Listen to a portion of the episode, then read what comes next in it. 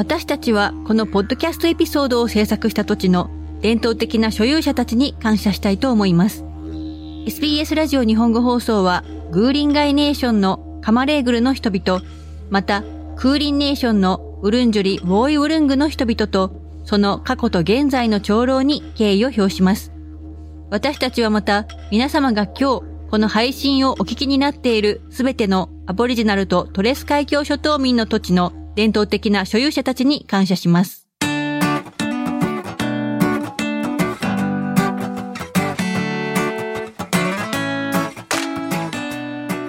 海に行った思い出がないという人はいないのではないでしょうか。海辺にいたり砂浜で散歩したり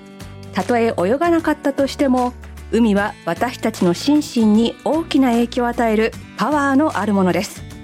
こんにちは。オーストラリアエクスプレインドをお送りします。シドニーの平林純子とメルボルンの上村優子です。このエピソードではオーストラリアのビーチ文化についてお送りします。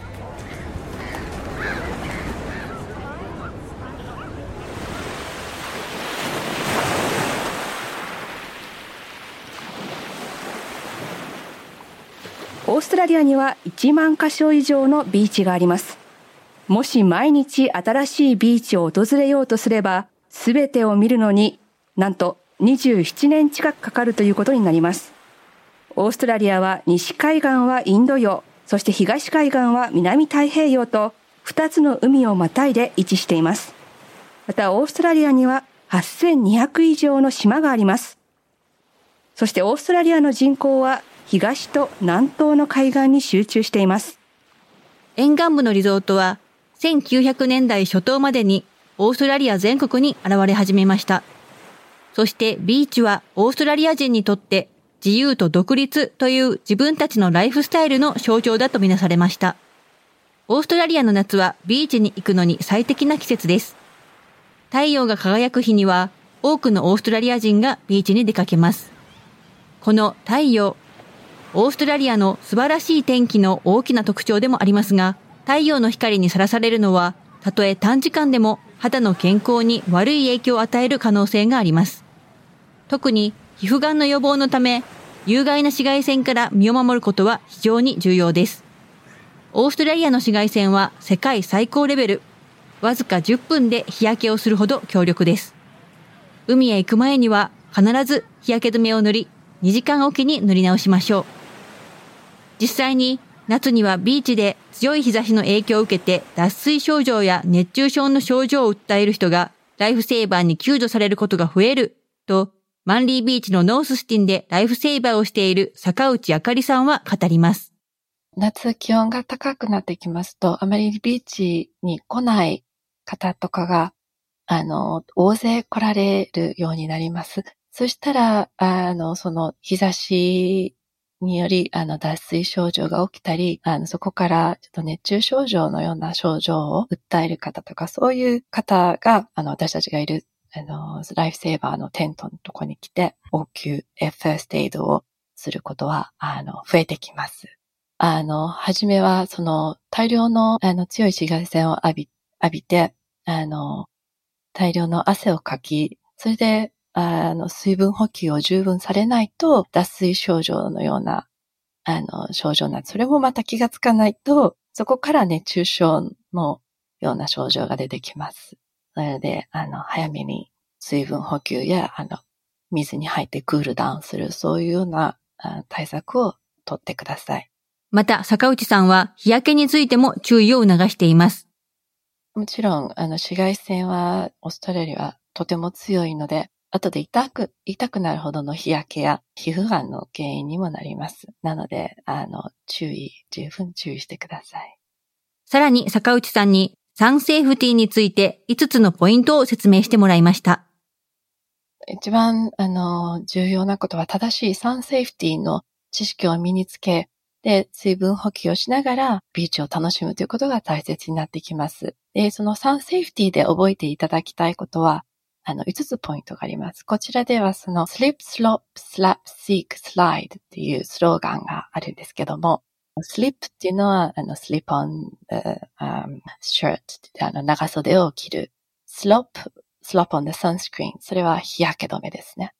で、slap on a hat, 帽子をかぶる。で、seek shade たら影を探す。それは、あの、ビーチパラソルでしたり、あの、テントでしたり。から、slide on the sunglasses で、サングラスをする。で、その5つがとても大切になってきます。えー、で、その、あの、5つがどうしてもできないときには、あの、UV インデックスの一番高い10時から3時までは、なるべく避けて、あの、ビーチに出かけてください。それでも暑い時には定期的に赤と黄色の旗の間で、あの、水に浸かってクールダウンをしてください。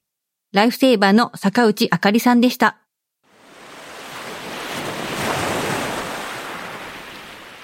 オーストラリアのビーチに行くと、たくさんの規制があることに気づかれるかもしれません。例えば特定のビーチでの犬の連れ込みの禁止や喫煙の禁止などです。また多くのビーチにはサーフライフセービングクラブとして知られている資格のあるライフガードがいます。このライフガードは応急処置や緊急のヘルスケアに対応し、溺れた人を助ける役割を担っています。これはオーストラリアのビーチにはサーフィンに良い強い波が多いとされていますが、数々の危険も潜んでいるためです。そのため、オーストラリアのビーチの奥には赤と黄色の旗が立っています。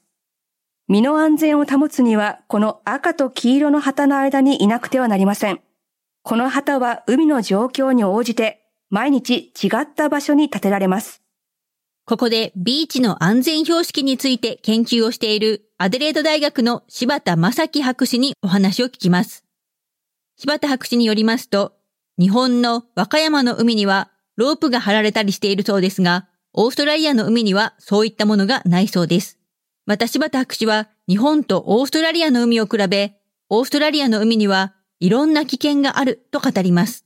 まあおそらく一番危ないのはまあ波ですよね。あの、波の種類にも本当にいろんなものがありまして。じゃどれぐらい危険なのかっていう部分なんですけども、えっと、年間に、えっと、だいたい1万1000件のレスキューがされてまして。で、あの、水難事故、だいたい年間に、あの、水難事故にあって亡くなるはい、しまってます。ただ、あの、じゃその波の種類なんですけど、どういうものがあるかって言いますと、えっ、と、なんか、海に行くと、こう波って常にこう岸に流れてるような気がするんですけど、実は沖に流れるものもあって、じゃ例えば浮き輪をこうポンって水に置くと、あの、砂浜から離れて沖にどんどんどんどんどんどん流されていっちゃうんですね。柴田博士によりますと、その浮き輪に人が乗っていれば、速い波だと1秒に2メートルのスピードで流されるとのこと。また、沖に流れる波以外にも、左右に強い力で引っ張られたりする波もあり、オーストラリアの波は、綺麗に流れるものはないと思った方が良いということです。そして柴田博士は、シドニーのタマラマビーチでライフセイバーもしています。オーストラリアのビーチでの浮き輪の使用は、特に波があり、サーファーがいるようなビーチでは危険だとのこと。速いスピードで沖に流されたり、波に叩きつけられたりするので、ビーチに行った時に周りに浮き輪を使っている人が誰もいなければ使わないようにということです。次にオーストラリアの危険な海の特徴について聞きました。柴田博士はまずリップカレント、離岸流を挙げます。沖に流される波があって、英語ではリップカレントで、えっと、日本語では離岸流って言うんですけども、基本的にリップカレントがある海っていうのはもう危ないですね。基本的に、えっと、リップカレント、まあ、離岸流がある海には、なんか標識があって、よくデンジャラスカレントって、その危険な波がありますよって書いてあることが多いんですね。で、あと、あの、有名なビーチだと、例えばじゃあ、ボンダイビーチもそうなんですけど、そういう有名なビーチだとライフセーバー、あの、ライフセービングがあったりとか、で、あとは、その、離岸流を避けるために旗が立てられたりとかしてるんですね。そして、 dumping wave と呼ばれる波も危険だということです。 dumping wave というのは、高く上がり、そのまま急降下するような波のことだそうです。ニューサウスウェールズ大学の近くにあるクージービーチでは、その波で怪我をする人が多くいるようです。急にその波にこう飲まれて、その波がドカーンってこう下に急降下してする時があるんですね。そのことをまあダンピングウェーブとか、あとは、それね、ショーダンプとか、ショーブレイクって言うんですけど、急にそのなんか波が壊れて下に落ちるようなこと。あの、そういう波は頭から落ちて首の神経を怪我したりとか、そういうことがものすごく多くて、クージービーチでのその神経の,、まあ、あの損傷とか、そういうそのケースっていうのは他のビーチに加えてものすごく多いんですね。またその他に柴田博士は、海の危険な特徴にサンドバンクを挙げます。サンドバンクって言って、砂がこう、集められて、その山みたいになってるとこがあるんですよ。子供がそこを歩いてて、どんどんどんどん前に行って、サンドバンクから落ちた時に急に深くなったりするんですよ。柴田博士は、ビーチにはいろいろなことを考えて入ること、また、ライフセーバーのいるビーチに行って、旗と旗の間で遊ぶことを進めます。そして、ビーチの安全標識についての論文を発表した柴田博士に、安全標識の説明をしてもらいました。まず、あの、swim between flags っていうのがまず一つあって、まあ、オーストラリアで言うと、その swim っていうのは遊ぶとかっていう意味も含まれてるんですね。日本語だと泳ぐってなってたので、なんかスイマーしか、あの、旗と旗の間に入ってはいけないんじゃないか、いいけないのかなと思うんですけど、そうじゃなくて、swim between flags っていうのは、旗と旗の間で泳いでください、遊んでくださいっていう意味なんですね。だから、まずそれをまず確認すること。それ以外に、no flags, no swim. フラッグがなかったら、あの、もう入らないでくださいっていうのもあります。それ以外にですね、例えばハイサーフっていうものもありまして、ハイサーフっていうのは、なんかこう、イメージ的にサーフィンをイメージするんですけど、あの、波のこと、高波のことを英語でサーフって言うんですね、オーストラリア人の方は。だから、あの、波が高いですよ、気をつけてくださいで、で、えっと、その次に、えっと、 submerged object なんですけど、これは、あの、 submerged object の水中に何か object、ものがありますよっていう意味で、基本的にそのものっていうのは、えっと、石だったりするんですけど、時々ね、なんか木の幹だったりとかね、なんかそういう、ああいうのも怖いなと思いますね。次に上がったのはブルーボトルという標識です。このブルーボトルとは、日本語ではカツオのエボシと呼ばれ、触手に強い毒を持つクダクラゲの一種で、透き通ったブルーの浮き袋があり、水面付近を漂っているとのことです。非常に長い触手に見られる四方の毒は、本体が死んだものも危険なので、打ち上げられたものなども決して触らないように注意してください。そして最後は小ダンプの標識です。あの、急に波が高くなって、ドカーンって下に落ちるような波のことを小ダンプ。で、おそらくですね、小ダンプよりももしかしたら小ブレイク。そっち、その用語の方が使われていることは多いかもしれません。はい、同じです。柴田博士は、オーストラリアの海で標識を読むことはとても大切だと語ります。ライフセーバーとかライフガードがある海っていうのは、あの、オーストラリア中で4%しかないんですよ。だから、言い方を変えると、96%は自己責任の海なんですよ。じゃあどうやって自己責任で泳ぐんですかっていうことなんですけど、当然標識、まあちゃんと説明が書かれてあるので、それは前もって、あの、実際その、調べられ、その海のね、その形なのね、その波の、あの、状況などを調べられてちゃんと作られた標識なので、それをまず読むことですよね。あとはまあできるだけそのライフセーバーとかがいないところではもう泳いでほしくはないんですけれども、まずその標識を読むっていうのは、自分でこう、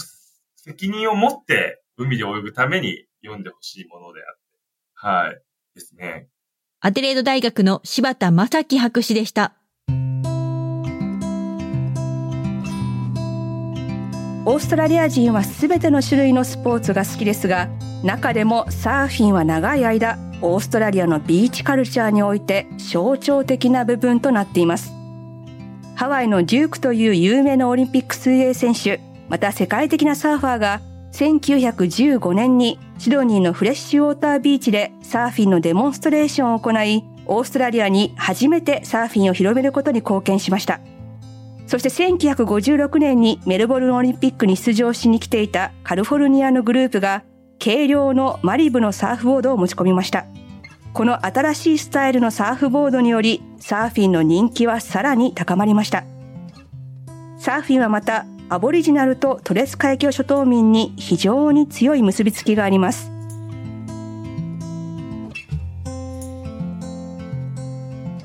ジョーディー・キャンベルさんは誇り高い胸々の男性で、現在ビクトリア州のワダウルングカントリーに住んでいます。キャンベルさんは先住民の若者に対し、健康的なライフスタイル、水の安全性、コミュニティとのつながりを奨励するサーフィンビクトリアの先住民のアクアティックプログラムのマネージャーを務めています。ジョーディさんは子供の頃からサーフィンをしており、海は癒しの場所だと思っています。スポーツとしてのサーフィンは、海とつながることのできる究極の方法の一つだと思っています。そうやって波に乗り、海にいるのを楽しめるというのは、本当に自分を謙虚な気持ちにし、また力を与えてくれることです。ジョーディさんでした。またジョーディさんは先住民の人たちにとって何千年も前から海は彼らの文化の重要な部分だったと語ります。ジョーディさんはプログラムに参加した先住民の子供たちに海がどのように影響するか見ているということです。陸上においては子供たちはたくさんの困難を抱えているかもしれませんが、海に入るとすぐにそれらが洗い流されていくのがわかります。先住民にとって、またすべての人たちにとっても、海はそのように癒しの場所です。先住民はまた海と強いつながりがあります。私たちにとって海は素晴らしい食料の源であり、またボートに乗って海岸線を登ったりと、あちこちの場所に移動する素晴らしい手段でした。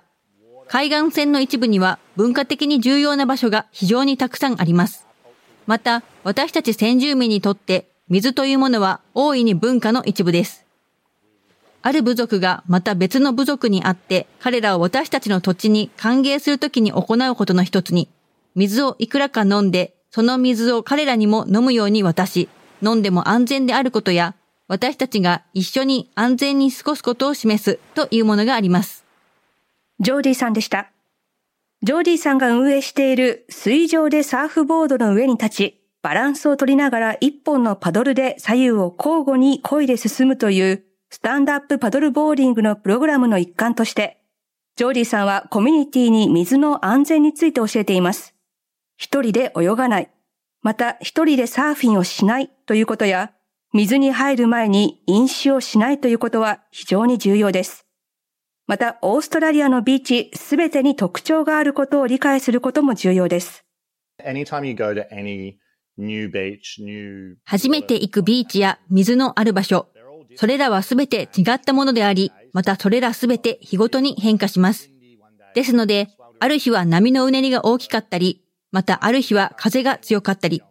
またある日は波のうねりの方向が違うものになる可能性があります。初めてのビーチに行く人には、地元の人に尋ねることを私はお勧めします。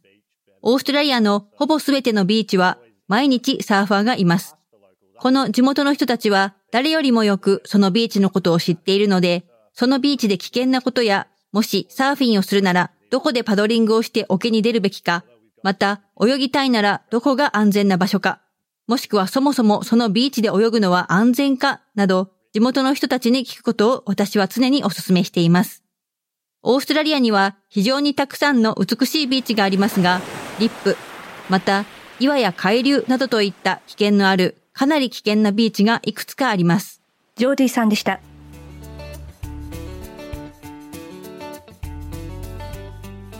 また、もちろん水泳やサーフィンをするというのは、例えばサメといった生き物に出くわす危険性も意味します。オーストラリアではサメは3番目に危険な生き物です。しかし、サメに襲われて死亡するという可能性は非常に低いものだそうです。オーストラリアの州政府はサメ対策に音波によってサメを見つける機械の導入やパトロール、ネットの設置などといった措置を講じています。サーフィンのイベント、また海辺での文化的なイベントや家族との休暇などと、ビーチはオーストラリアの文化の象徴であり、何百万人ものオーストラリア人から愛されています。お送りしましたのはオーストラリアエクスプレインドでした。このオーストラリアエクスプレインド